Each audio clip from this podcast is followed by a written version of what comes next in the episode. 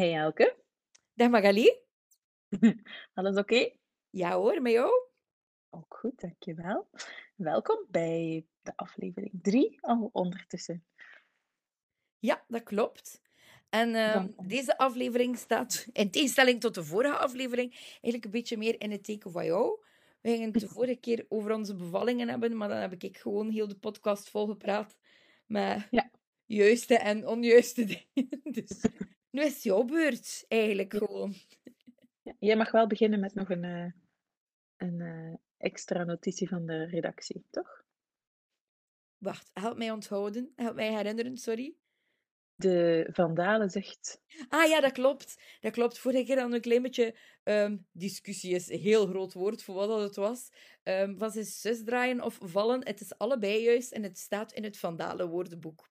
Dus eh, dat was dus wel juist de vorige keer. Dus het is algemeen Nederlands. We weten alleen niet of dat de Vandalen ook bekend is in Nederland. Ja. Daarvoor hebben we, moeten we volgende keer een notitie op de notitie van de redactie doen. Laat het ons weten. Ken je het? Ken je het niet? Ja, precies. Ja. Eh, ja, dus vandaag eh, nog eventjes over de bevalling. Ja, ik heb eigenlijk maar de helft van het verhaal te vertellen, want ik heb mij nog maar één keer bevallen. Dus wordt, wordt eigenlijk gewoon vervolgd ook. Ah ja, dat is wel mooi, ja. Ja, je kan een vervolgverhaal. Zo'n paar weken na mijn eigen bevalling. Want anders, eh, hoe, hoe verser in het geheugen, hoe meer details. Hè? Dus dan praat ik misschien wel een uur over Ja. één bevalling. Dus dat gaan we misschien... Dan gaan we er een beetje tijd over Dat zien laten. we dan. wel weer. Dat zien we dan wel weer. Ja, precies. Ehm, ja, ik, ehm, ik had dus een heel mooi plan in mijn hoofd. Hoewel ik natuurlijk ook wist dat eh, je plannen kunt maken, maar dat je een bevalling sowieso niet kunt plannen. Dus dat ik eh, het meer wensen probeerde te noemen. Maar toch, als ik zelf mocht kiezen, dan had ik een thuisbevalling in mijn hoofd. En onder water, in een bad, hier in, de, eh, in onze woonkamer. En ehm, alles heel natuurlijk enzovoort. Dat was toch mijn, eh, mijn doel. Maar het bleek al snel dat onze baby eh, de maten van zijn mama en papa zou eh, krijgen. Dus een beetje een grote baby zou worden. En ehm, dat er toen toch getwijfeld was van, zouden we wel alles heel natuurlijk laten verlopen of zouden we toch een beetje helpen om, het, om de baby op tijd te laten komen? Dus niet per se direct met een inleiding, maar was toch afgesproken met eh, eh, het ziekenhuis dat ik best niet thuis zou bevallen en eh, dat ik niet te veel over mijn uitgerekende datum mocht gaan. Dus bij 40 weken gingen ze me dan toch inleiden. Ehm, maar we hebben toch de kans gegeven door bij 39 weken te strippen, te beginnen strippen. Dus dat is eigenlijk, om het verloskundig te zeggen, het is niet dat de verloskundige ineens een eh, sexy muziekje opzet en eh, een showtje laat opvoeren. Dat is een ander soort verpleegster. Ja, precies. Dat is het dus niet. Eh, wat er eigenlijk ehm, gebeurt is de baarmoederwand. Je vliezen die plakken daar tegenaan. En als ze gaan strippen, dan proberen ze het beginstukje van die vliezen los te woelen, los te maken ehm, van die baarmoedermond, waardoor dat er, of wand, waardoor dat er hormonen vrijkomen die de bevalling eventueel in gang zouden kunnen zetten. Dus heel voorzichtig, want er is eh, eh, geen 100% slaagkans, geen garantie dat dat echt werkt, maar dan kunnen we toch proberen en dat kunnen ze dan zo'n drietal keer doen voordat de inleiding begint. Ehm, dus bij mij zijn ze eh, twee keer komen strippen. Ehm, en de tweede keer eh, leek dat iets meer effect te hebben, eh, maar de bevalling begon nog niet echt. Alleen braken de volgende avond mijn vliezen. Eh, dus een beetje hetzelfde begin als bij jou. Ehm, maar er gebeurde niet veel. Dus dat was om 11 uur s'avonds. En ehm, ja, ik had gewoon een natte broek opeens. Ik dacht, ik ga nog even snel douchen voor ik ga slapen. En ik doe mijn broek uit en er komt heel veel water mee. Dus ik dacht, ma, ik heb nu toch echt niet in mijn broek geplast. Zoveel heb ik niet gedronken daarna. Nee. Nee, dus ehm, en was die dag al een beetje, was ik een beetje aan het twijfelen van, zou er niet ergens een klein gaatje, want ik verlies zo wat vocht, maar ik wist het zo niet heel zeker. Eh, en toen zei ik tegen mijn, uh, tegen Hede, zei ik toen ook, als we dan twijfelden voorheen, dan uh, is dat nu niet meer nodig, want volgens mij zijn ze nu echt, echt gebroken. Um, is het ook niet zo dat dat zoet ruikt? Ja, dus je kunt in principe wel ruiken, maar ik was er dus heel de dag al mee bezig geweest met van alles om te kijken ja, of het dan echt zo was. Ruik je gewoon wat je wil ruiken. Allee, ja, dat is, dat is wel zo, hè. Ja, het was, niet, het was niet duidelijk. Dus tot op heden weten we het nog steeds niet. Maar goed, om 11 uur s'avonds ongeveer braken die vliezen. Um, maar, er, maar er was niks, dus ik wist ook, al de rest was goed. Dus ik mocht gewoon afwachten. Uh, dus ik ben in mijn bed gekropen. En uh, mijn vriend die zei, mag ik dan nog even gamen? Want als dat hier begint, dan heb ik daar geen tijd meer voor. Uh, het is geen echte gamer-gamer, maar het is toch wel echt een gepassioneerde hobby. Dus um, ik zei ja, maar als ik binnen twee uur week krijg, ga je toch moeten opstaan? Of ga je toch moeten wakker blijven en uh, ga je er toch moeten zijn? Ja, dat was akkoord. De vrienden waarmee dat hij dan gegamed heeft, die waren ook wel echt lichtelijk in shock dat hij daar was, terwijl mijn vliezen gebroken waren. Zijn ook Amerikanen, dus in hun hoofd ging het ook echt je moet nu racen naar het ziekenhuis, want ja, dat... komt die baby eruit ja, zonder enige gewoon, wee. Volgens mij kennen de Amerikaan gewoon de, de scenario's uit de film. Want dat is ja. ook... Dat water breekt en opeens... en, en vijf minuten in het ziekenhuis is die baby daar. Ja, dus de dat was... heel... mama's, helaas. Helaas pindakaas. Toen breken we even die zeebel, maar het moet gebeuren. Ja, zeker bij een eerste kindje is dat absoluut niet het geval. Of ben je echt wel de uitzondering op de, die de regel bevestigt als dat zo is. Hmm. Was dat zo gebeurd. Maar dus ik heb um, een nachtje geslapen, er was niks aan de hand. De volgende ochtend heb ik uh, een controle gehad en nog steeds was er niet echt iets.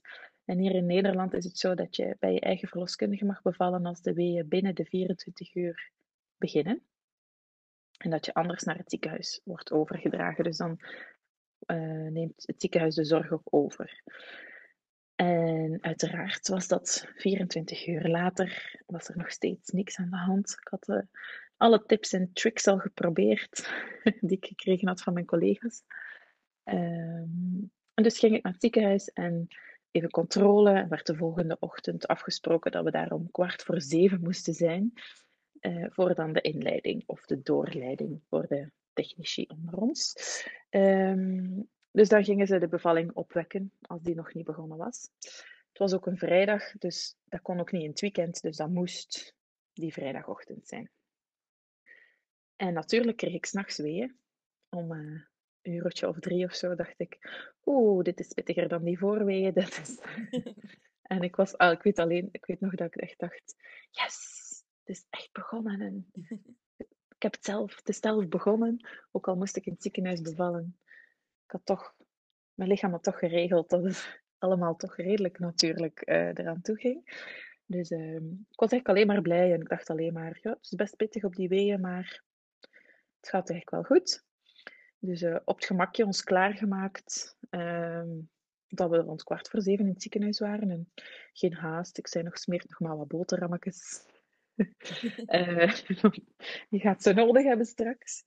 Um, en toen in het ziekenhuis uh, vonden ze het dan toch nodig om al een infuus te prikken en die weeën toch wel nog sterker te maken. En was ik op zich wel een beetje teleurgesteld in. Omdat ik dacht, ja, laat mijn lichaam nu toch doen, want het is toch bezig. Maar ja, ik weet ook wel dat dat bij een eerste kindje dat de bevalling ook nog vrij lang kan duren. En mm. dat ze daar in het ziekenhuis iets minder geduld van hebben dan, uh, dan een uh, verloskundige hier in Nederland. Um, dus ja, goed, infuus gekregen, lang verhaal kort. Dat heeft uh, ook best wat voeten in de aarde gehad.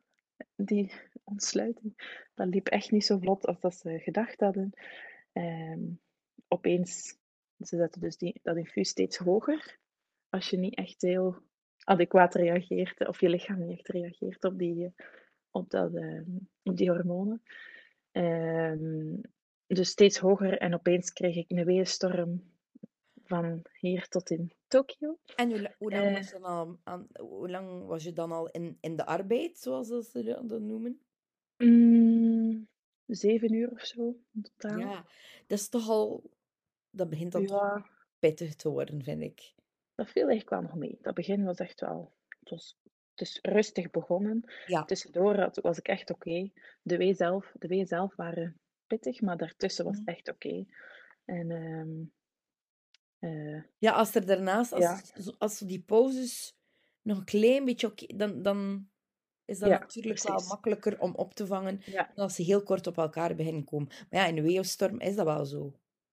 Ja, en dus eh, ja, ja, zeker. Want dus het ging van eh, ja, inderdaad een paar minuten tussen de weeën naar eh, steeds pittiger en eh, korter op elkaar. En uiteindelijk eh, zei ik van eh, ja, ik moet naar het toilet. En toen zeiden ze ja, kom maar als de wee voorbij is.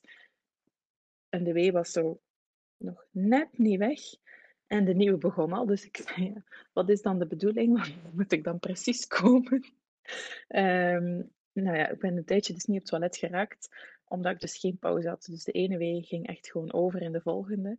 Het nam wel een beetje af, maar ehm, nou ja, het was niet echt dat ik kon ontspannen tussendoor. Dus dat was wel heel heftig. En toen vroeg ik ook van, mag het alsjeblieft weer wat minder? Want dit ga ik toch... Ik bedoel, ik zit op 4 centimeter, dit kan ik toch niet nog meer, meer dan zes uur volhouden. En toen zeiden ze, ja, ja, maar ja, je moet wel ontsluiting hebben. Dus eigenlijk in principe gingen ze de pomp niet lager zetten. eh, gewoon omdat ik een weeënstorm had. Maar toen begon eh, de hartslag van onze zoon ook te dippen. Waardoor ze dan toch door hadden dat het best veel was. Dus Ja. eh, en we zijn hem toch weer rustiger gezet. Ja, en toen kwam ehm, de suggestie voor pijnstilling vanuit hun ook. Omdat het toch, ja, ze zeiden ja, we moeten iets doen. Ehm, ik mocht geen ruggenprik door rugproblemen. Mhm. Eh, en in Nederland heb je een tussenoptie die je in België niet hebt. En dat heet het pompje. En dat is een pompje met remifentanil, dat is een soort morfine. En dan krijg je gewoon een infuus. En dan krijg je zelf een knopje, mag je duwen als je pijnstilling wil. Het is heel leuk om gewoon heel de tijd te duwen. Er zit natuurlijk een stop op. Gewoon je duim niet meer van de knop haalt. Oh, nog Ja. meer. Ja, dus ehm, eh, het was toen wel weer grappig. Je wordt eigenlijk echt zo high. Dus, je wordt, dus het neemt de pijn niet helemaal weg, zoals een epidurale of een ruggenprik, maar ehm, je wordt ons, meer ontspannen. Dus je wordt zo high dat de wee eigenlijk wel, dat je kan ontspannen dat de wee beter meevalt. Dus dat de scherpe randjes van de wee wegvallen. Mhm. Ehm, en eh, ja, er zit dus om de zeven minuten krijg je een, een shot als je wil. Dus als je niks doet, dan gebeurt er niks. En als je heel veel doet, dan krijg je echt maar om de zeven minuten ehm, je shot pijnstilling, om het zo te zeggen. Eh, dus ik weet ook nog dat ik was echt ook zo gewoon high, alsof je drugs genomen hebt. Ik had dat nog nooit in mijn leven gedaan, dus Ik zou Vreemd. hoe dat voelt. mijn vriend die zei ook, mag ik dit filmen, want dit ga ik waarschijnlijk nooit meer meemaken. En ik dacht, nee en ja. Dus nee, niet filmen, ja. van. Nee. Nee, dat wou ik echt niet. Dat is Eh, maar, ik weet, maar ik weet wel nog eh, dat ik ehm, op de monitor keek en dat ik echt zo heel vrolijk zei, oh kijk, er komt een wee. En het eigenlijk ook niet voelde. Dus die pijnstilling die werkte heel goed bij mij. Alleen ehm, morfine, daar reageert niet iedereen goed op. Dus ik begon ook uiteindelijk over te geven. En ehm, uiteindelijk werd de dosis zo te veel en te lang. Waardoor ik dus ook heel, heel slaperig werd. En dus toch die weeën er terug door begon te, te voelen. Maar me niet kon voorbereiden op eh, Ja. alles. Dus dat, uiteindelijk, eh, het was goed begonnen. Het was leuk begonnen. Het werd steeds eh, minder leuk. Ehm, de ontsluiting ging ook super traag. Zo iedere keer zeiden ze: Oké, als we volgende keer, dan moet je daar zijn en anders gaan we keizersnede doen. En iedere keer had ik het net gehaald, waardoor dat ik echt gewoon op den duur heel gedeprimeerd was. Dat ik dacht: Dit gaat echt niet goed. En uiteindelijk ga ik toch nog een keizersnede krijgen, want dit kan niet meer goed gelopen. En ehm, Ja, dat moet verschrikkelijk zijn, hè. Dat je daar echt al uren hebt liggen afzien en dat ze dan zeggen, ah ja, we gaan toch keizersnee doen. Ja, dat vind Ja. ik... Allee, dat gebeurt Ja. natuurlijk. Dat kan ook niet anders dan dat dat gebeurt. Maar dan denk je toch echt, ja, sorry, fuck my life. Allee, ja, dat is toch gewoon. Ja, Heb je dan ook- allebei zo? Ja, precies. En ik had ook echt gehoopt dat mijn collega of een van mijn collega's erbij kon zijn. En die wou ook heel graag erbij zijn, maar ehm, het was twee weken in de eerste lockdown, dus corona was net overal in het land. Eh, dus ze wisten ook niet zoveel, dus er mocht ook niemand anders bij zijn. Dus zelfs mijn collega mocht niet mee naar het ziekenhuis. En ik weet ook nog dat ik die gebeld heb. Ik zei, ik zit nu op 6 centimeter en ze laten mij nu nog eens twee uur wachten. Is het de moeite of zal ik gewoon voor die keizersnede vragen? En toen zei ze, nee, echt, je bent supergoed bezig. Probeer het nog maar. Het kan echt goed komen. Het is echt een kantelpunt. En dat is de reden dat ik heb doorgezet. En ehm ze had gelijk. Dus heel traag, maar toch steady gingen we vooruit. En net toen ik het niet meer zag zitten, toen kwam de persdrang. Eh, of tenminste, dat dachten zij. Ik, ik heb dat niet zo herkend of niet zo gevoeld als een oerkracht of zo. Ik had gewoon nog meer pijn. Toen zei ze, oh ja, volgens mij is dat persdrang. Toen dacht ik, whatever. Als ik mag maar beginnen persen, is het goed. Oh, Als ik ik dacht echt dat ben. iedere vrouw dat bijna ehm, hetzelfde ervaarde. Maar dat is dus niet zo. Nee, zeker niet. En het kan ook heel goed zijn bij een eerste kindje dat je ook geen persdrang voelt. Ehm, dat dat een beetje uitblijft. En dat, dat veel vrouwen zeggen bij een tweede, oh, dat is die oerkracht. Ja, dat heb ik echt niet gevoeld. Zo dat onweerstaanbare, die onweerstaanbare Ja. drang van niet te kunnen ophouden, dat heb ik eigenlijk nooit gehad. Ik kreeg gewoon nog meer pijn. Ah ja, Ehm, ik heb dat gehad met de nabevalling van Briek. Ja, tijdens de bevalling van Briek, de, ja, uit de vorige podcast is al gebleken dat ik daar gewoon bijna niks meer voelde. Maar Ja. dan was ik wakker en dan, ehm, de dokter was zo op mijn buik aan het doen en hij zei, ja, we gaan dat gewoon eventjes eruit halen. En ik zei, wacht, ik ga een beetje helpen. En hij zei, nee, nee, je bent al moe nog. En ik zei, ik moet nu. Ik zei, oké, oké, doe maar. Want dat, is, dat heeft ja, 30 seconden geduurd, want die was er direct uit, ja. Gaat Ja. ietsje makkelijker dan een baby wel, meestal. Precies. De Ja, ik vergelijk, ik vergelijk daarna als mensen een beetje ongerust zijn over dat ze dan nog eens moeten persen. Ik zeg, ja, dat is nog één keer meestal. En dat kan soms een beetje vervelend gaan, maar dat is echt een zacht wolkje dat eruit komt. Niks vergeleken met die baby die er net hebt uitgekregen. Ja. Maar dus, ehm, toen mocht ik, of tenminste, toen eh, gingen ze kijken. En toen had ik 9 centimeter, dus ik moest eigenlijk nog wachten. Alleen onze baby dacht ook, ik ben klaar mee, ik ga nu eruit. Ik wil er nu uit. Dus die hartslag die da- daalde. En ehm, ik weet het niet allemaal heel precies meer. Het is echt wel een beetje een waas. Maar ehm, nou ja, dat stukje was ook echt niet leuk, want eh, de hartslag van de baby daalde dus. Mm. En eh, ze zijn hem ook twee keer even kwijt geweest met de registratie. En uiteindelijk kregen ze dus, hij had ook zo'n schroefje, zo- zoals we vorige eh, De podcast hebben uitgelegd. Ja, ja heet in Nederland niet zo, maar ehm, het is hetzelfde principe. Nee, in Ehm, Nederland, want ja, ik hoopte zit al dat je dat niet ging vragen. nee, zo. Nee, ze, ze, ze zeggen ook gewoon, ze hebben daar geen eh, naam voor naar Ah, cliënten toe, naar de zwangere toe. Ehm, maar zeg gewoon, we gaan nu de registratie vanuit het... eh, Soms zeggen ze zelfs, we gaan een plakkertje op het hoofdje plakken en dan schroeven ze daar toch een draadje in. En dat is natuurlijk ook niet helemaal netjes om dat niet te zeggen wat dat het is. Dus we proberen wel echt om dat eh, duidelijk te maken wat dat het is. Maar goed, niet iedereen doet dat. Ja, maar vind ik een beetje dubbel ook. Ik vind vrouwen goed informeren vind ik zeker belangrijk, maar op dat moment lig je al te bevallen om dan nog een keer te horen, we gaan eigenlijk een schroef in het hoofd van je baby stoppen.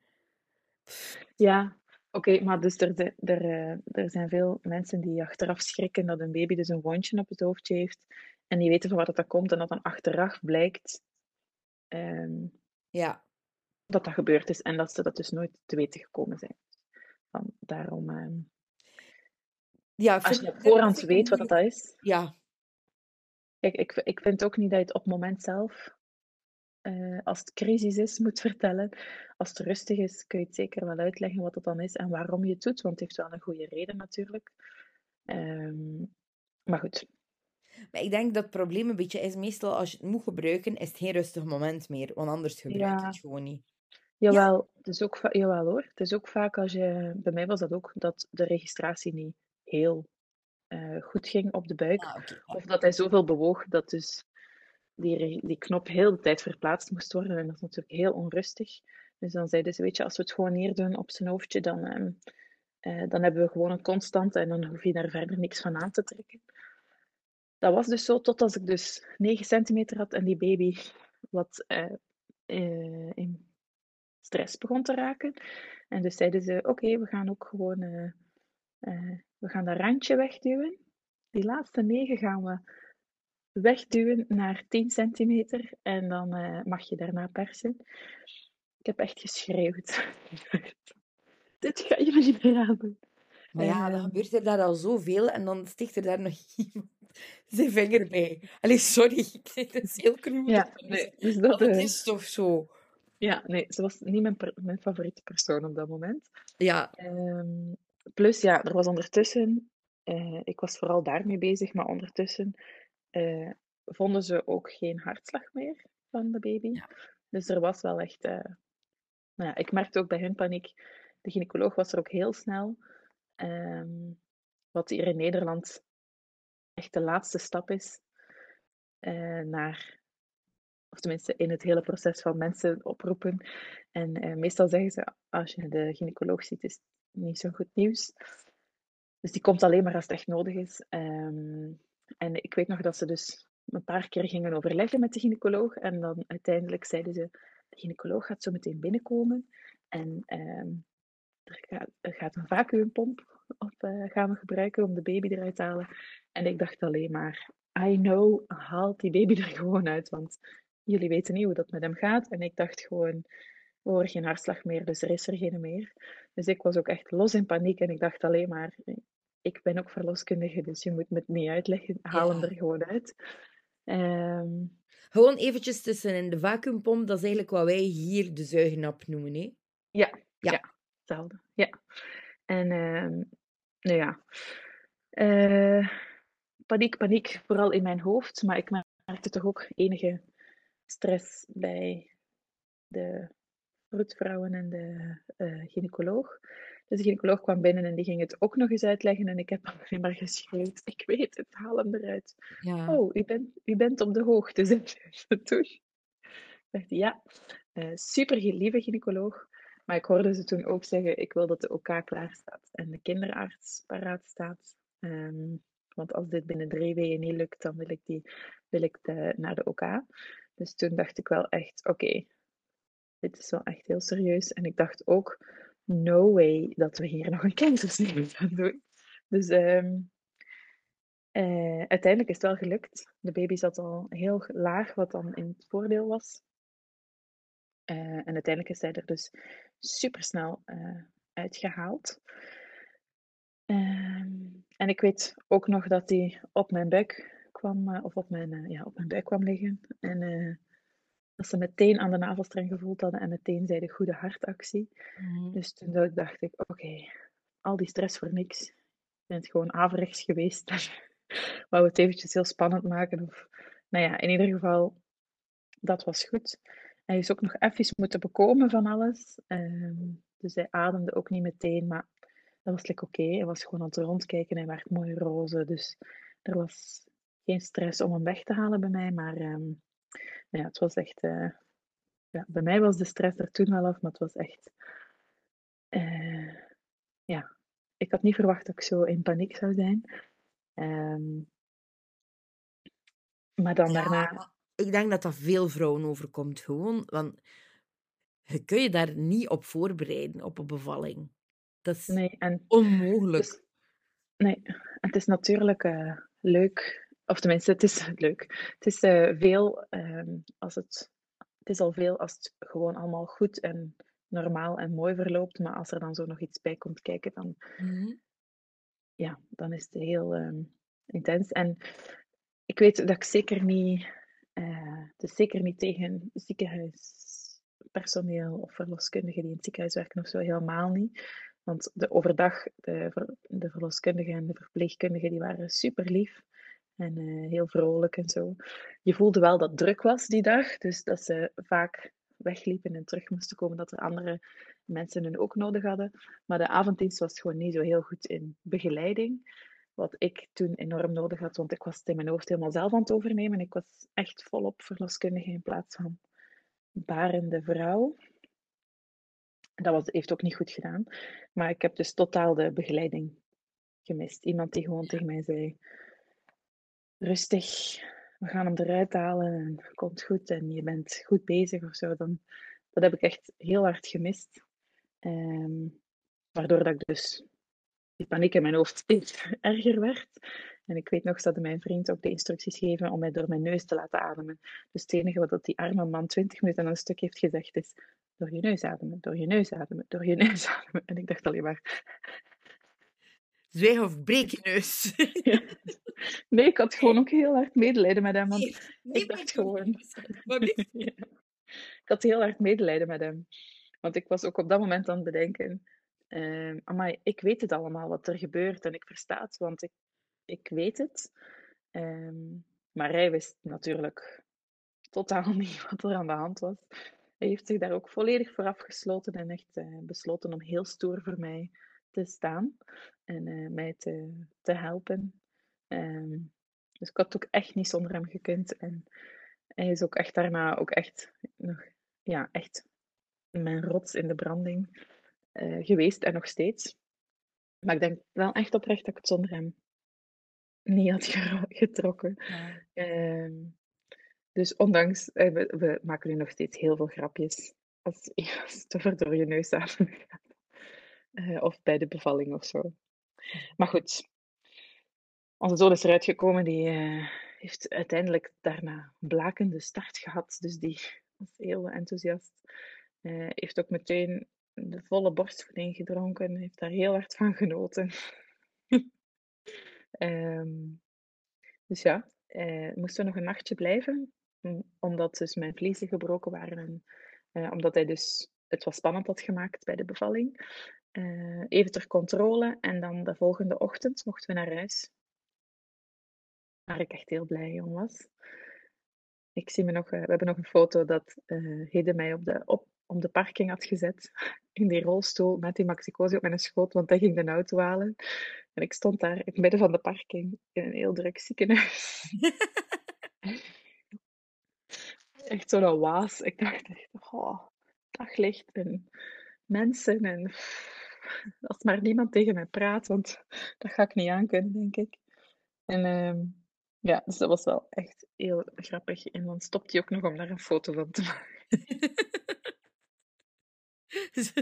Hij wil in die auto. Nee, nee, wacht. Ja, precies. Ik ga heel snel die auto halen, maar ik moet toch eerst een foto halen. Ja, dat.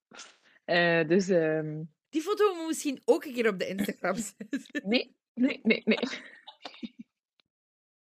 Het is goed. Het is goed daar. Uh, nee, dus dan... Uh, daarna vond ik het ook wel echt. Ik bedoel, ik had, ik had ook wel gehoord en iedereen uh, zegt van, amai, dat is echt een rollercoaster. En uh, dat doet heel veel, die hormonen, die, je weet niet meer wat boven en onder is, uh, had ik vaak gehoord in die kraamweek ook. Maar ik dacht, ja, ik weet allemaal en dat gaat echt wel meevallen, maar boah, dat echt niet. Nee, nee. Plus, er mocht ook ik had het geluk dat de kraamzorg echt in één gezin moest blijven. Dus ik had heel veel uren kraamzorg. En ik had ook twee collega's die ik kende, dus dat was echt... Met hun was het super gezellig, maar ze waren ook de enige personen die in huis mochten. Um, ik ben zo degene geweest die mijn kind voor het raam heeft gehouden van Rissen. Ja. um, wat heel fijn was, want je moest niet echt een, een goede broek aan of zo. Ik stond vaak gewoon in mijn onderbroek met dikke kraanverbanden achter, het achter de muur en daarboven was het raam. Dus ik moest alleen zorgen dat ik van boven een beetje oké okay eruit zag. Um, en ik weet ook nog dat uh, mijn schoonouders ook eens zijn meegekomen voor de eerste wandeling van heel zo echt anderhalve meter afstand. En die konden dat volhouden. Uh, ja, maar dus dat, dat, was echt... Uh... Dat was toch moeilijk, hè? Want hoe lang heeft het geduurd voordat je ouders eigenlijk Louis gezien hebben? Ja, ja, het ergste was dat de grens gesloten was. Ik had nooit, nooit gedacht dat we ooit uh, in zo'n situatie zouden komen dat de grens tussen België en Nederland zou sluiten. Maar dat was met, tot aan barricades op het strand hoorden we uiteindelijk. Um, daarbij Knokke Katzand. Ah, dus, ja, ik ben nooit zo... Eigenlijk... Dat is hier niet ver van, maar ja, Ik heb het niet geprobeerd. Het Ja, mijn ouders dus wel. Eh, die zijn echt gaan wandelen en knokken en Zwin. En die, ehm, die hebben echt gewandeld tot aan de grens en daar stonden containers op het strand. Zodat je dus ook niet via het strand... eh, want we dachten, we rijden gewoon naar Katzand en we steken gewoon over en we slapen daar in een hotel. We don't care. Maar ik wil bij mijn ouders zijn en eh, dus zelfs dat kon niet. En Ik denk dat de er- internationale dijk wel ging gelukt zijn, maar ik weet het niet zeker. Ja, maar ja, toen konden we ook niet het risico nemen met een pasgeboren baby van helemaal naar het zuiden te rijden om dan Nee. eh, te horen dat we moesten terugkeren. Dus dat was ook geen optie. Tuurlijk. Ehm, maar uiteindelijk was zij ehm, negen weken voordat de grens openging. Dus bij elke persconferentie zat ik daar. Laat de, laat de grens weer open gaan, laat de grens weer open gaan. Het boeide me echt geen hol dat de restaurants open gingen of dat je weer eh, iets mocht of iets meer mocht. Of de scholen waren ze maar over bezig. En ik dacht, nee, doe toch eerst de grens open. Wat is dat nu voor moeilijk? Ehm, maar dus ehm, eind mei, 30 mei Ja. volgens mij. En hij is 27 maart geboren, dus eh, dik twee maand was hij al. Ja, dat is lang, hè? Also voor, voor, ja, voor jou en, en ook voor je ouders. Worden voor de eerste keer oma Ja. en opa en dan... Ja, Zo en zeker op die eerste op- op- periode. Ja, Ja, WhatsApp-video. Zo. Allee, dat is... Ja. Ja, mijn mama die dacht ook heel de tijd, blijkbaar als je foto's maakt en filmpjes, dan vergroot dat een beetje. Dus de camera maakt dikker, zeggen ze dan. Maar dus dat is met baby's ook zo. En mijn mama die dacht echt dat ik van een reus bevallen was. Die dacht, dat is zo'n groot kind, dat is niet normaal. Het eerste wat ze zei ook toen ze me zag, maar hij is nog zo klein. En Dus hoe groot, hoe groot was hij als hij geboren was? vier, eh, net geen 4 kilo. 3 Ja, kilo Dat is niet klein 940. natuurlijk. Hè? En, en, en hoe lang? Dat is niet klein. Eh 53 centimeter. Dus best lang. Ja. Ik vond hem, ik vond hem echt ma mager en klein. Ik had echt zo'n klein dik papzakje verwacht, maar dat was dus eigenlijk niet zo. Het was gewoon, En ja, hele want lange hebben die baby. lengte wel, hè, natuurlijk. ja, precies. Dus, eh, dus dat was wel, eh um, allee, dat viel mee. Maar dus, eh, ja, dus ik hoop oprecht dat deze baby een rustigere bevalling zal zijn. En, eh, ja, ja, we gaan duimen. Duimen allemaal mee. Ja, mijn vriend is niet zo heel blij, maar we gaan een cursus hypnobirthing doen. Dus om echt is gewoon... eh, precies? Hypnobirth, dat is een cursus waardoor dat je heel kort en simpel gezegd, dat je eigenlijk leert om met ademhaling en ehm, eh, een soort meditatie of zelfs hypnose eh, jezelf dus gewoon heel rustig te krijgen en dan zo dus eh, ja, zo goed mogelijk met die weeën, rustig met die weeën kan omgaan. Waardoor dat hun ehm, doel is dat, alle, dat bijna alle baby's eigenlijk rustig ter wereld kunnen komen, daardoor. En ehm, ja, ik ben echt heel benieuwd. Ik, ik had getwijfeld bij de eerste keer, maar omdat ik dus zo in mijn hoofd alles mee aan het bedenken was en zo, dat ik dat niet kon loslaten, denk ik dat het voor mij heel goed is dat ik dat deze keer doe. Eh, alleen moet mijn vriend vier sessies mee, van de vier. Hij moet ze allemaal mee. En hij kijkt er een beetje tegenop, maar ehm, ik denk dat het eh, een hele leuke ervaring gaat worden. Dus ik hou jullie ook op de hoogte bij de Ja, ik volgende vind het wel spannend. Ja, begin maart, eh, 8 maart, beginnen we ermee. Ja. Dus eh, ik ga alles in, in, eh, in werk stellen. Je weet nu een beetje van hoe je reageert Ja, op bepaalde dingen. Dus daar eh, ga ik aan werken en dan komt dat vast wel goed. ja. Ik, ben, ik- was net aan het denken, maar ik denk, we hebben er voor de podcast al een keer over gepraat met elkaar, dat er nu, sinds dat ik bevallen ben, gewoon zoveel andere verschillende dingen bestaan. Ja, Ehm, ja. ja, zo'n ding volgens mij. Niet van gesproken, twaalf jaar geleden. Dat was... Nee. nee, ik denk ook dat het het ding is dat het er misschien al wel was, of bepaalde plekken, maar dus heel weinig. En dat je het zelf heel hard moest gaan zoeken en dat het sowieso niet aangeboden werd. Terwijl dat het nu eh, veel meer voor de hand ligt, veel makkelijker te bereiken is. Eh, ook via social media en zo, hè, dat je dan die reclames ziet en eh, misschien via via dingen hoort en ziet. Dat je denkt, ah, dat vind ik ook interessant en dat je dat dan zo kunt meepakken. Eh, dus ja, ik ben echt heel benieuwd om, eh, om eh, eindelijk zelf een keer... Ik heb het heel vaak live gezien bij mensen die het dan toepasten bij hun bevalling, maar dus zelf nooit de cursus gevolgd, dus ik kijk er naar uit. Ja, spannend. Ja. Ik denk wel dat dat echt iets voor jou is, want dat, dat is wel belangrijk, denk ik. Want er zijn nu... Er is die hypnobirthing en, en, dan, en er zijn zoveel, of, of toch, veel, toch veel, ja, zoveel, ga ik echt wel zeggen, trends soms. En dan denk ik gewoon, misschien is het ook wel soms een beetje te veel. En niet per se naar de bevalling toe, maar ook zo als je Mhm. juist bevallen bent, vind ik. Ja, nee, zeker. 70 manieren om je kind op te voeden. En dan denk ik dat je zoals dat jij nu doet, eigenlijk iets moet zoeken dat bij je past. En dat sommige vrouwen gewoon iets openslaan of, of iets horen en dan denken, oh, we moeten dat doen. Terwijl dat, dat eigenlijk niet altijd per se waar is. Ja, zeker. Ja, dat is ook altijd mijn advies. Van, ga op zoek naar iets wat bij jou past. Want de ene die is gebaat bij gewoon strakke informatie, nuchter, ehm, down to earth. Gewoon, wat gebeurt er? Wat kan er gebeuren? Waarom gebeurt het? En eh, wat kan ik dan doen? Punt. Ja, En ehm, iemand anders moet echt actief leren ontspannen. En ik denk dat dat voor mij nu de beste optie is. Dus eh, ja dat denk ik ook. ik ben echt heel benieuwd. Ja. Nee, ik zeker van. Ja, ons zeker Zo, eh. Ja, zeker. En ik ging zeggen, als ik naar de tijd kijk, zo heb ik ook weer een hele podcast volgebabbeld. Ja, met, met de bevalling.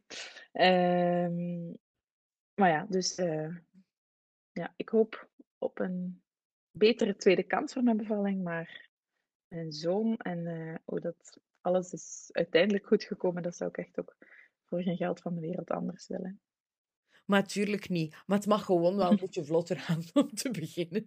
Ja, Ik denk de dat kans iedere is vrouw, groot bij het zelfs, zelfs met makkelijke bevallingen, iedereen wil toch gewoon altijd dat het nog makkelijker gaat. Dat is toch logisch? Ja, ja. Ja, en ook een supersnelle bevalling is ook niet eh, een droombevalling. Want dan heb je ook gewoon... Die vrouwen die zijn zo... Die weten gewoon niet wat er gebeurt. Die moeten achteraf heel lang bekomen van... Ja, What just happened? Zo van wee naar eh, een baby in twee, drie uur tijd. Die moeten ook even eh, op een andere manier bekomen van de bevalling. Dat is ook niet echt... Ja, heel rustgevend, om het zo te zeggen. ja, daar heb ik geen ervaring mee. Ehm, Ja, ik ook niet, maar wel van horen. ja, waarschijnlijk wel. Ja, Waarschijnlijk wel, want ik ga er ook wel van uit als je van één wee naar een baby gaat in drie uur, dat, dat die drie uur wel best heftig moet zijn ook. zeker. Ja, dan gewoon beestorm. Ja, Eh, ja, heel vaak. Ja, zeker. Dus die, die mooie opbouw, die heb je dan ook niet echt. En dan word je nogal overrompeld door en het is al overrompelend, zelfs als het, als het traag verloopt. Het is, Zelfs al krijg je een hele dag om je erop te ja, is Ja, zoiets is onwezenlijk ook. Je doet dat ook maar een paar keer in leven. En ja, de natuur heeft dat ook zo voorzien, hè, omdat dat heel ingrijpend is voor een vrouwenlichaam. Ja, dieren, dieren die... die allee, wel, wij, wij zijn ook eigenlijk een soort dieren. Dieren die, het- die het makkelijker hebben om te bevallen. ehm, en meestal ook, ook jongen die, die heel snel uit het nest gaan. En meestal grotere nesten en zo. Dus je merkt dat gewoon hoe ingrijpender dan de bevalling is, hoe langer dat de zwangerschap Hm. ook duurt. En hoe minder ja, kittens er in het nest zitten, gaan we het maar, gaan we maar noemen zeker. ja, Dus ehm, dat toont eigenlijk ja, dat wij van de natuur ook niet zijn gemaakt om superveel bevallingen te doorstaan. nee, precies. Dat is mooi. Dan mogen we blij zijn dat we geen olifant zijn, denk ik. Dat is toch jij misschien wel met je. Ja, het is iets van 22 maanden of zo, Ah ja, dat is nog meer dan dubbele. dacht ik. Ja, Ik heb me vragen ja, aan Warre. dus, Warre is ehm, expert in dieren, dus ik ga hem, ja, je vragen. dat is heel goed. Helemaal goed. En wij eh, gaan in het weekend naar de dierentuin, dus eh, ik laat het, Ah, ik ga je daar ook je vragen, natuurlijk. Kunnen we Warre even controleren of dat hij het ook goed heeft? Het zal eigenlijk eerder zijn Warre die controleert of de dierentuin het wel goed heeft. Ja, tegenwoordig is het een beetje zo gegroeid wel. ja, maar eh, nee ja, dus ehm, ja, ik vond het weer gezellig. Het is er weer voorbij gevlogen, hè. Ja, amai. Ik hoop voor de luisteraars ook. Ja, En als er vragen zijn, opmerkingen, tips, dan horen we dat super graag via Instagram of de mail. En eh, Ja. dan wat was het ook alweer? Mambassade de podcast op Instagram en ehm de mambassade.gmail.com. Ja, Zo kan je ons bereiken. Laat zeker een keer weten wat je ervan vond. Ja, heel Eh, graag. Wij, wij zijn fan van opbouwende kritiek. Ja. Als je gemeen doet, Ik dan het- verwijderen we gewoon je post. Ja, of gewoon, ik vind het niet leuk. Ja, dat kan goed zijn, maar ja, daar kunnen we ook niet zo heel veel mee. Nee, dus dat verwijderen we er- gewoon. Wij zijn toch de baas van, de, van onze Instagram-pagina, dus... Ja, dat verbloemen wij. Dat is ten- tenslotte Instagram, toch? Dus, Ja, tuurlijk. ja, dat dat, dat is wel de Instagram-versie. Geen negativiteit op onze Instagram-pagina. Voilà. Spread the love. Ja, tuurlijk. Or be silent. Ja, deal. Voilà. En Nou, allee, dankjewel. om het even... Je hoeft niet naar ons te luisteren, nee. Dat Je is welkom, maar je moet niet, hè. Dus... Dat zei, eh, dat vond ik wel, en dan gaan we echt afsluiten. Dorothee Douwe van eh, Q-Music, die zei dan een keer, ja, zegt ze, dat is toch, dat is toch iets raar, hè? Dat dan mensen dan toch blijven luisteren en een commentaar geven, want als je bij de bakker gaat en je vindt het brood niet lekker, dan ga je ook niet terug naar de bakker om te zeggen dat je het brood niet lekker vond, hè? Dan ga je gewoon naar een andere bakker brood halen. Het ja. ietsje hierover. Ja, zoiets. Dat is zo dat ik het Ik mij vind die herinner. brood kut. Elke? Luisteren misschien wel kinderen mee. Oei. Dat was expliciete inhoud erop zetten. Ik heb Ik denk al ook niet dat, eh, ik denk ook niet dat kinderen beter meeluisteren naar onze verhalen.